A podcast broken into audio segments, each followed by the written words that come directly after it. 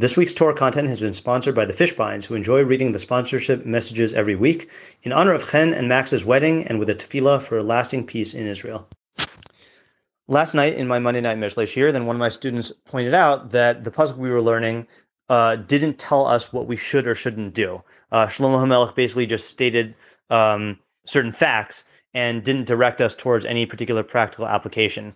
And uh, and the student wanted to know why uh, why he phrased the pasuk that way. So I responded that it wasn't just our pasuk that, that this is something that Mishlei does in general. And I mentioned that I had written an article about this. Uh, and uh, and said I would share it with them, and I figured that once I'm sharing the article, I might as well make an audio version of it. Um, so this is a uh, an article I wrote in on August fourth, two thousand fifteen, called "Musser without shoulds and shouldn'ts. And again, Musser here is being used in the sense of um, of the the study or the science, uh, not science, the study of uh, of of character development and decision making. Literally, translation of Musser is discipline, uh, but I mean this in the sense that Mishlei uses it. So, without further ado, Musser without shoulds and shouldn'ts. Don't should on me is an aphorism which my Mishle Rebbe is fond of saying in response to people using the word should. This saying is consistent with his general approach to Mishle, to Musser, and to life. Unlike many approaches to Musser, which involve many shoulds and shouldn'ts, there is only one should in my Mishle Rebbe's derech. You should learn. His derech is built upon a simple but powerful premise. Chachma, wisdom, changes people.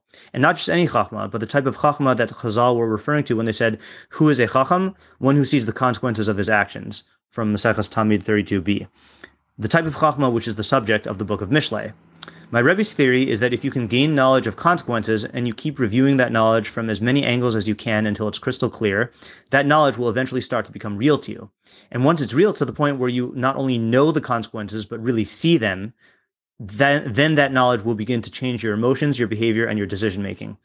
All you need to do is keep learning and keep reviewing. Over time, your chachma will become real to you, and you will transform and will transform you into a different person. In this derech, there is no need for shoulds and shouldn'ts. To the contrary, shoulds and shouldn'ts can be harmful since they threaten to supplant chachma with authority, i.e., superego or conscience, as the motivating factor in one's behavior. My Mishlei Rebbe always reminds us that he has a terrible memory when it comes to sources. Oftentimes, when we ask him about the source of an idea he quoted, he'll just say, I got it from learning Mishlei. I can't be more specific than that. I must admit that when I first started learning with him, these attributions to Mishlei didn't sit well with me. I couldn't help but wonder: Is this really what Mishlei teaches, or is this my just my Rebbe's idea, which he sees in Mishlei, but which which I might not? The more I learned with him, the more I gradually came to realize how many of his ideas were explicitly stated right there in Mishlei and in, in, in its Meforshim. My Rebbe's approach to Musser, which I described above, made sense to me from an early age. The more I learned Mishlei, the more convinced I became that my Rebbe was correct, and that this derech of Musser was indeed the derech of Shlomo HaMelech himself. Still, it bothered me that I never saw this approach explicitly spelled out in Mishlei or in its Mefarshim. That changed today. Today, I'd been learning chapter 13 of Mishlei with my Mishlei Rebbe, and we stumbled upon a little paragraph in the Meiri's commentary to Mishlei 13.5. The Meiri writes, quote, We have already explained above in Mishlei 6.12 that teaching someone that something is bad is bad is half of the rebuke. Let me say that one more time. Teaching someone that something bad is bad is half of the rebuke. Likewise, teaching someone that something good is good is half of the motivation to improve oneself. Therefore, the majority of Shlomo HaMelech's statements do not contain any direct commands. Rather, his statements convey knowledge about something good that it is good in order to motivate a person to do it, and knowledge about something bad that it is bad to motivate a person to refrain from it. End quote. The Meiri referred us to an earlier place in his commentary where he states this principle in different terms and explains how it works. So this is a quote from Meiri on 612, Mishlei 612. The wise man said, knowledge that a thing is bad is half of the of tshuva, uh, repentance, and teaching someone that a thing is bad is half of tochacha, of rebuke. In other words, once a person knows that something is bad, it will be easier for him to subdue his emotions and to do teshuva from it. That being said, once the Chacham informs someone that it is bad and is the action of scoundrels, that is like a rebuke and a warning not to do it. End quote from the Meiri. The Meiri stated exactly what my Mishlei Rebbe has been saying for all these years. Shlomo HaMelech's approach to Musser doesn't involve telling us you should do such and such or you shouldn't do such and such. Rather, Shlomo HaMelech merely teaches us the benefits and consequences of good and bad decisions, and that knowledge itself changes our emotions and decisions without any need for explicit commands. It is important to note that Shlomo HaMelech could have easily conveyed this knowledge and also formulated his teachings as shoulds and shouldn'ts, but he didn't. Why not? Because of what I wrote earlier that shoulds and shouldn'ts are fueled by the superego, making it harder for the Chachma itself to influence our behavior.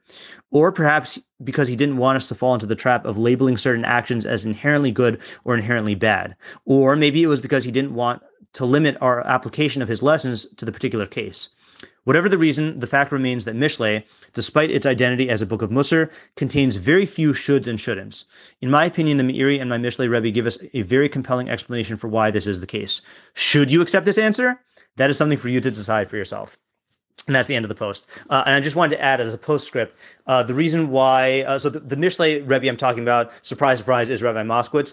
Uh, the reason why I didn't write that here is because in 2015, when I was writing, uh, then I wanted to keep my blog completely separate from, or completely, uh, I guess, anonymous. And so I didn't want to I didn't want to quote uh, the names of my rebbeim, but obviously full credit goes to Rabbi Moskowitz uh, for this idea and for everything in my life, pretty much as far as learning goes.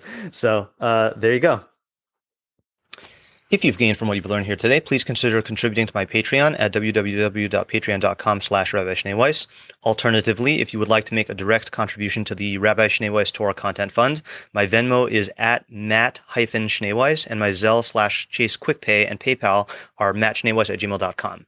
Even a small contribution goes a long way to covering the cost of my podcast and will provide me with the financial freedom to produce even more Torah content for you. If you would like to sponsor an article, shiur, or podcast episode, or if you are interested in enlisting my services as a teacher or tutor, you can reach me at rabbischneeweiss at gmail.com. Thank you to my listeners for listening. Thank you to my readers for reading, and thank you to my supporters for supporting my efforts to make Torah ideas available and accessible to everyone.